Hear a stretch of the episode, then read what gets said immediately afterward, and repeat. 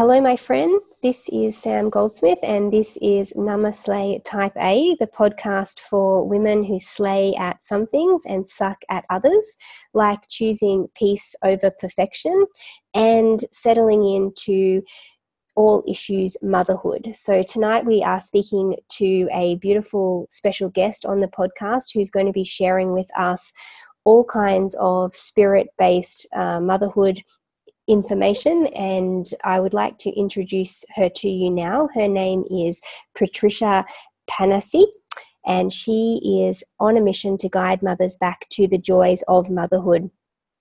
She does this work using her gifts as a yoga teacher, an astrologer, a Reiki master, and highlights her own personal journey into motherhood. Patricia says that becoming a mother has been her biggest transformation, urging her to allow changes to happen her desire to create a space where it's safe to explore and have childlike curiosity has led her to use her wisdom to support other mothers who are lost in the struggles of everyday motherhood. Patricia knows firsthand what it's like to be in survival mode. After her second child was born, she experienced a deep postpartum depression, and this made her turn her attention inwards to heal the wounds that were within. Patricia believes that every mother is capable of cultivating that inner power, and she leads them to redefine themselves as mothers and learn how to trust their intuition again using meditations, yoga, chakra therapeutics, astrology, and the wisdom of the tarot. And I just want to preface today's podcast by saying that this podcast is not just for mothers, it's for women. If you have a mother, if you have any connection to supporting other people's children or nurturing anyone in a village style community, then um, this is definitely a podcast that you want to tune into as well. So, welcome, Patricia. Thank you so much. Yeah, and I completely agree with what you just said about this podcast not being just for moms, um, because we all need to mother ourselves as well. It's not just being caring of other people, but it's also being the mother to yourself, to your own inner child. Absolutely. Patricia, could we just start by um, getting you to briefly share your story and a little bit about how you arrived at this beautiful message that you're sharing now? Yeah, absolutely. So I was really born in the Netherlands, and after I graduated from university, I traveled through Southeast Asia and fell in love with a local Thai guy and I never imagined moving to Thailand, so we did back and forth for a few years. Um, and then in 2012, I was like, no, this is really it. He's the one, and I'm really going to move to Thailand. So I packed up my bags and moved here to the countryside. So we don't live in a big city, we literally live in a village with 200 people. And I really love it. It really has brought me back to my roots and just not giving in to all the distraction, but really tuning into yourself. And then um, in 2013, 13, our daughter was born, which was amazing. We had a really nice postpartum period. And after my son was born in 2015, things were a lot different. I started to experience, I wasn't really homesick, but I just missed the people and having my village around me. And pregnancy itself was also a bit harder. Um, so in the end, I, for a good year, I was hiding myself and not really admitting that I wasn't really in a good place because I'm a yoga teacher, I'm an astrologer, I know all these things, I have all these tools, and yet I wasn't using them at all. So I think it was a, my son was one years old, and then I got the wake up call I remember we were visiting my parents in the Netherlands, and my mother turned to me and said, Wow, your son cries a lot. And I just broke down. I was like, Yes, I cannot. Like, it's so hard. Becoming a mother was hard, but adding the second child to the family, that for me was so much harder. But that was also the point when I thought, okay, so something really needs to change. And I cannot ask other people to change. I cannot ask my surrounding to change. I cannot just move and think that things are going to change. So I need to change from the inside out.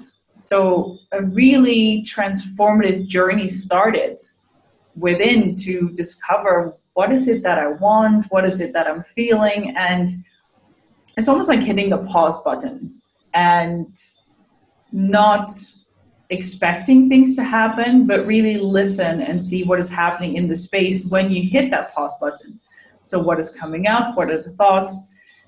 In that time, I I used I watched Netflix, read books, trying to hide. And, and if you never have this moment of silence, or at least a moment where you're not trying to hide, you never really listen to what you feel and what you're experiencing.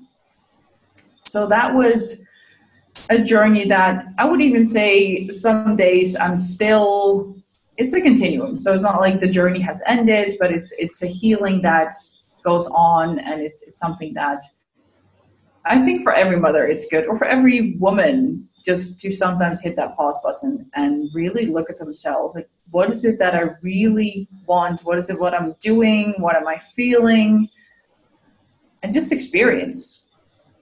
Mm, I love that you describe motherhood through your work as your greatest transformation. And specifically, I note that you say it, it was a, through a process of allowing change to happen. Yes. I just we're all about allowing in this community. So I was hoping that you could just explain a little bit more about how that process of surrender actually transpired for you and how you had the courage to surrender because it's it's difficult for women to do that. It's absolutely very difficult. And I used to be somebody who was always on the go. I was always super hard on myself, pushing myself, like putting the bar higher and higher. If I got close, I would put the bar higher again. And I know we live in a very masculine society. We're very goal driven. From a young age on, we're pushed towards certain goals, or at least to set goals for yourself. Now, I think setting goals is good, but if we constrict ourselves and just hold on and attach ourselves to the outcome and are not open to what the universe maybe has to bring you then we're really pushing through. Like this this whole thing about hustling and pushing through and that's not really in our nature especially as women. We are the softer creatures we shouldn't be pushing and going through our own pain so what for me really came up very strongly is to really feel your feelings and not trying to change them. Because we're so taught that if you don't like something, you need to change it. Well, sometimes you don't. Sometimes you just have to give yourself space to simply allow that feeling to be and to not trying to change it. We don't need to understand everything that goes on. Like I often mention that this revealed my deepest wounds and it's not necessarily that I can tell you exactly what those wounds are, but it was just acknowledging that they're there and that it's something that I need to move past. But in order to move past it, I need to accept it first. Mm. And that was for me. So when I when I think of accepting and allowing, it is really don't labeling it.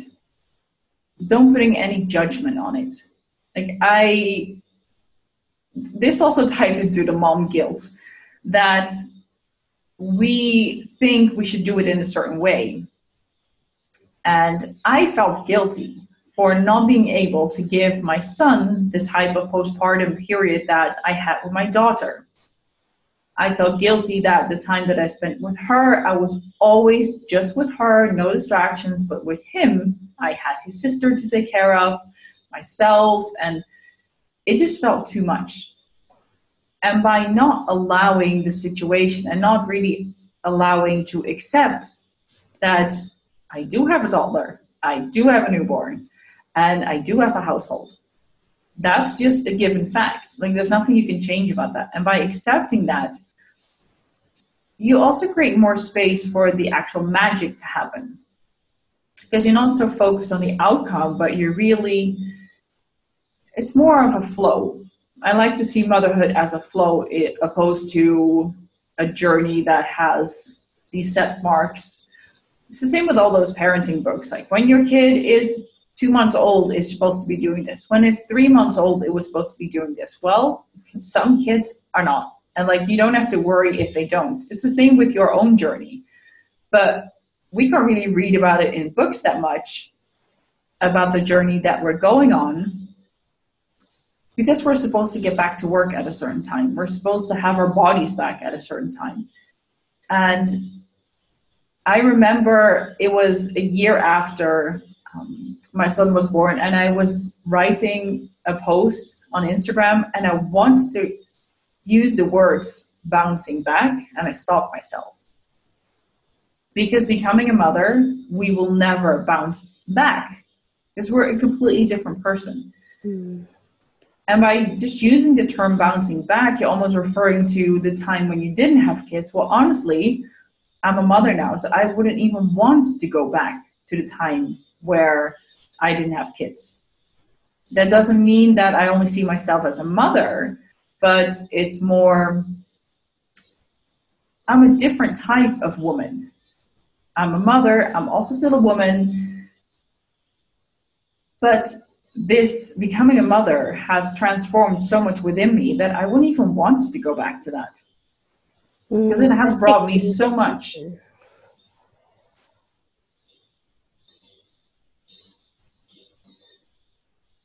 Go ahead, Patricia. Sorry, I was just saying it's such a oh, key, such a key distinction that you're making.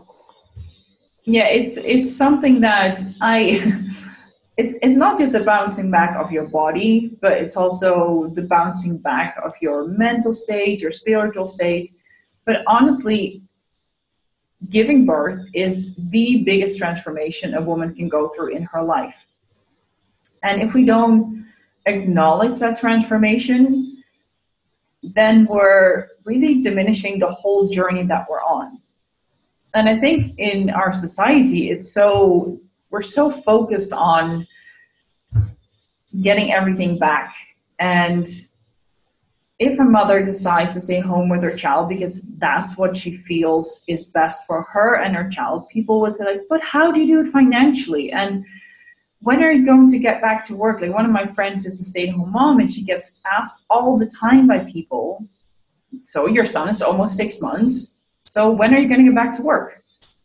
like i don't want to she said i want to stay at home for the first year she's starting up her own business now so she is doing something but it's almost like being a mom in this day and age is not enough anymore mm, and, and, that's, that's actually really sad it's such a great segue to the next thing that I wanted to ask you about, which is just touching back to your mentioning the the guilt issues, mummy guilt. We talk about this a lot in the entrepreneurial world. You and I are both entrepreneurs in various different businesses, and this is something that comes up all the time that mums, I feel they're damned if they do and they're damned if they don't, because no matter what you do, it's not going to be the right thing in some people's eyes and other people's eyes, and all of those things that you just mentioned. And I'm just wondering. Um, with these themes that are emerging for women and their relationship to motherhood or their relationships with other children or other um, people that they take care of, and as you mentioned,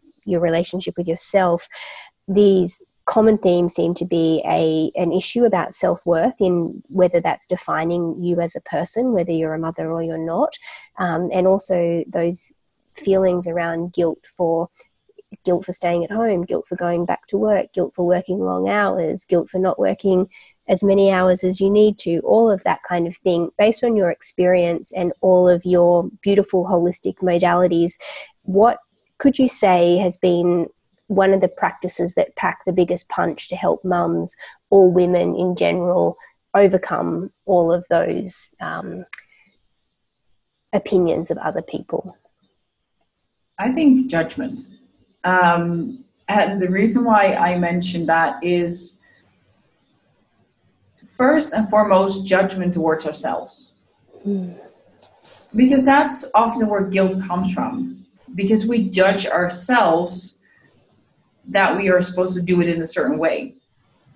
And if we can release our judgment toward ourselves, we will also be less judgmental of others. And I'm a strong believer that a better world really starts with yourself. So if you, with your energy, make sure that you don't judge yourself, but also don't judge others, other women will start to pick up on that. And you don't even have to like necessarily mention like don't be so judgmental because that in of itself is a judgment, but it's I think mothers can be so hard towards each other. Like I have seen Facebook groups where even in the holistic Facebook groups where discussions to mention vaccination, wow. That like the language to some mothers who who think that they're in in their spiritual path and they're connected to their own spiritual journey, but the way they lash out to others who have a different opinion, that's really shocking. We mothers should be standing together. We shouldn't attack each other on what we think they are doing wrong. Because often when we judge others, we actually, it triggers something in ourselves, and then it's easier to judge the other person than to judge yourself. So I think that if we can drop that judgment, if we can drop labeling other people as good or bad, but simply honor them for what they're doing, we become happier too.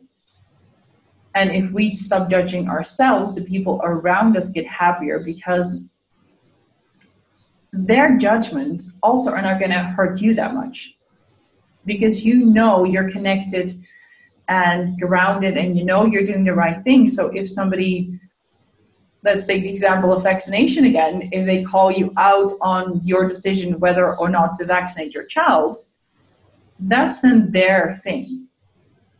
And it really helps you to stay more grounded and connected to what you truly believe in. And not feel ashamed for the decisions that you made because and honestly in motherhood but in life in general sometimes you don't know if you made the right decision. And you can go around guessing all the time but once you made a decision you should think about the fact that you made it with all the information that you had at that moment so in that moment it is the best decision that you could have made for me in my postpartum depression, like when I was starting my healing journey, I felt very guilty that I didn't take the responsibility earlier on. That it took me a whole year to get there. Now I can look back and say that was necessary. I needed to go to the deepest, darkest corners first in order to see the light. And that's with pretty much everything. If we can release that judgment of we should have done it differently. No, because I today can say that I'm proud of the woman that I am today because I've been in that postpartum depression. I'm not the person despite the postpartum depression. No, I am who I am today because of it. And in that way, I'm almost grateful for it. It was a very hard time, and now it's obviously easier to say that, but I'm really grateful for for going through that and then really realizing what are my true passions what is it that really sets my heart on fire what is it that i want to fight for the first thing is my kids my family but also to bring this gift to other mothers to help them not to slide down as deep as i did and to connect them back to that strong core that we all have. But if we as women appear too strong, we're getting judged. Oh, look at her. She's way too confident. No, she just believes in herself. That is not egotistical. That's not, she's not trying to outshine others. She's trying to shine to illuminate others. Mm. And that's so deeply ingrained in our society that we as women, you should behave. You shouldn't sit like that. You should stand like that. You should talk like this. And even like I grew up in a very free country and my parents were quite liberal, but still it is so ingrained in the society in general that we as women, as, as girls, we are being taught to behave because that's what girls do, right? Mm. I'm so grateful that you raised that really grounded point around women um, uplifting other women rather than tearing them down because I think that this is something that is happening a lot in social media and a lot even in family groups and play groups and friendship groups where there's a presentation of one type of behavior but an undercurrent of the judgment and those other things that you mentioned. And all of it is really calling us into deeper acceptance of ourselves and others in that if we understand that people are making the best decision based on the knowledge that they have and actually the information that's in their heart which is what we exactly do for our own children as well um, it's there's not really any reason for us to have those opinions about what other mothers choose to do or not to do. But it seems to be a free reign area for people to throw around their own judgments and their um, opinions about Absolutely. the way that other people raise their kids. Yeah, so I love that. Um, I also love that you shared in your work this inward journey of healing in relation to your postpartum depression and sharing that so courageously. And you mentioned that looking inward that needed to happen to heal the old wounds. And I think it's perfect that you have shared as well, not needing to know what those old wounds are necessarily. We can just um, accept that they're there. But I'm really interested to hear your thoughts on what it was like to own the responsibility for healing and to follow where that led you because so many people are unwilling to accept that responsibility to heal yourself. So I'm wondering if there's some insight there that you can share about being able to do that. Well, I think a lot had to do with the fact that I live in Thailand and my husband is a Buddhist. And he very often mentioned that happiness is really an inside job. And of course, we all know that. But that year, I spent a lot of time I would say almost wasting on blaming others. So if this situation would be like that, I would feel better. If my son would sleep through the night, I would feel better. Now, of course, that will make you more rested. That will make you um, that makes your mood will go up, of course. But he's a newborn, so expecting that he will sleep just as well as his sister, that's unrealistic. So we're so focused on changing the parameters around us that we forget that it doesn't matter what happens around us. If we truly want to be happy, that needs to come from within. But it's a scary journey because if you are going to explore what makes you happy, you're also going to go through layers of conditioning, of and and not necessarily conditioning from the outside, but what you have put on yourself so, what have you accepted as truth, but in the end is not really true? So, by going within and allowing yourself to search for what truly makes you happy and not looking outside of yourself. Like when I was in the depression, I remember my husband asking me, So, would it make you happier if you would move back to the Netherlands? And I would always answer him no, but I would never be able to answer him until I was in my healing journey. I realized that I already knew that it was an inside job, but I never wanted to take the responsibility because it's always easier to push it away, to give the responsibility to other people. Like, I don't have a very good relationship with my mother in law, who is my neighbor so I kept blaming on the things that she had done. And I kept blaming on what if if other things will change, then I will feel better. Even our financial situation was difficult at that time, and I was is if that will be better, I will feel happier. Well, not really, because money's not going to fix it. If my mother-in-law moved away, that wouldn't really fix it. I would have still been unhappy.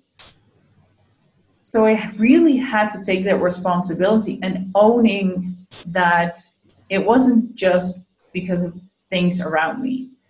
It was something that I, of course, not on a conscious level, but it was something that I was doing to myself. Every day I chose to turn on Netflix and not to write in my journal. Every day I chose to dive into that book instead of getting on my yoga mat.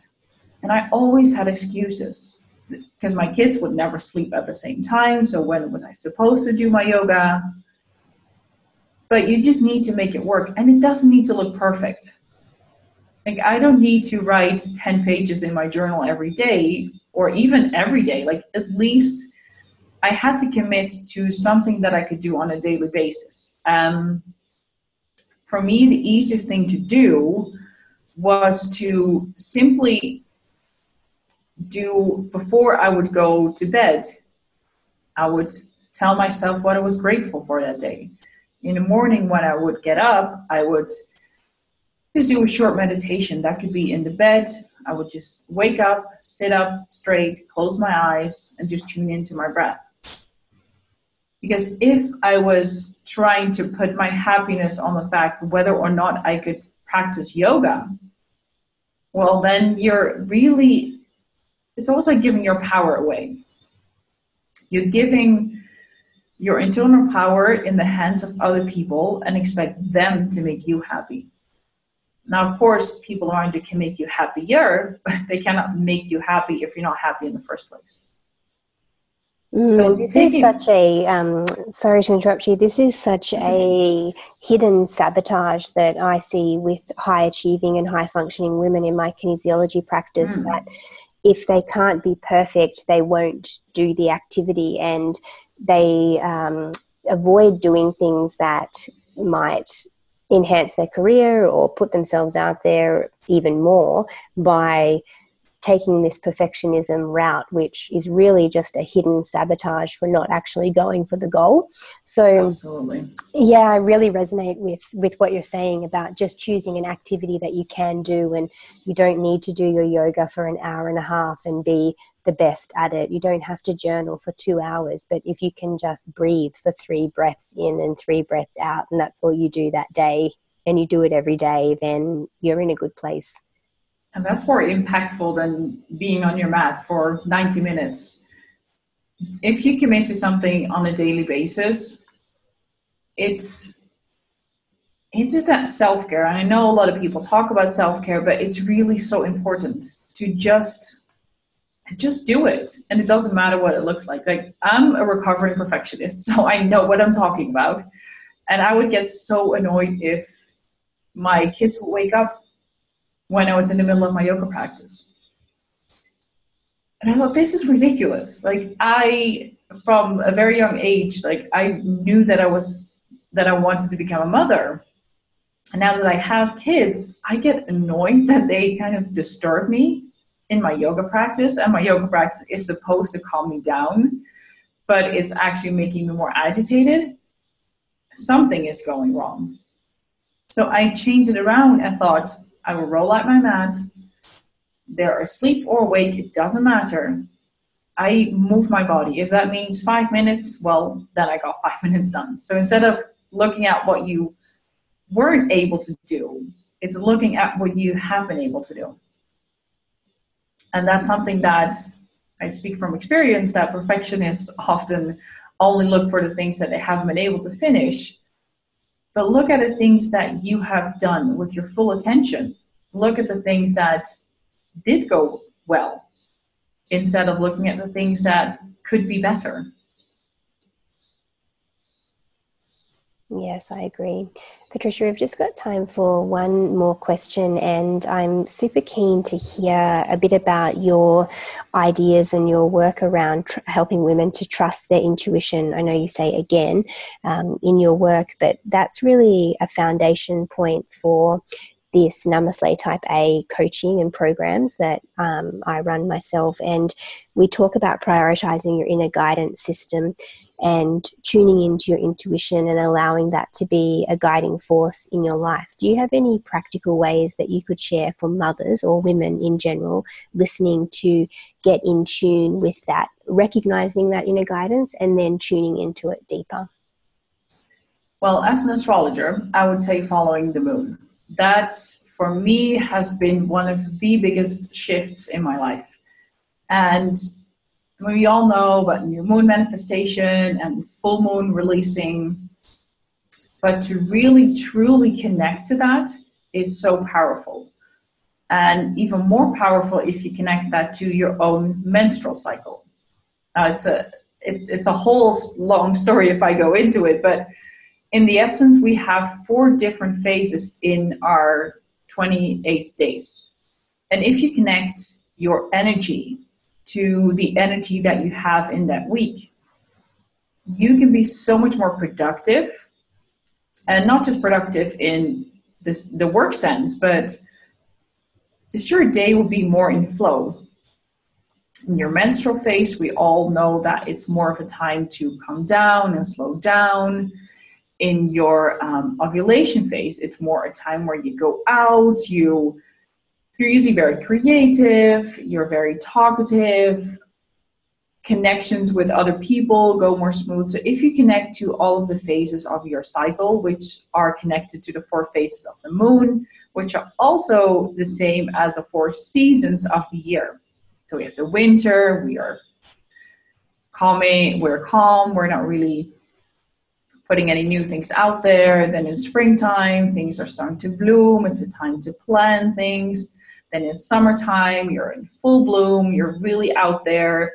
The sun is out. You want to go out. And in the fall time, it's more of a time to assess what has been going on. And these four phases also come back in your cycle. And I would say that is by far the most important thing you can do.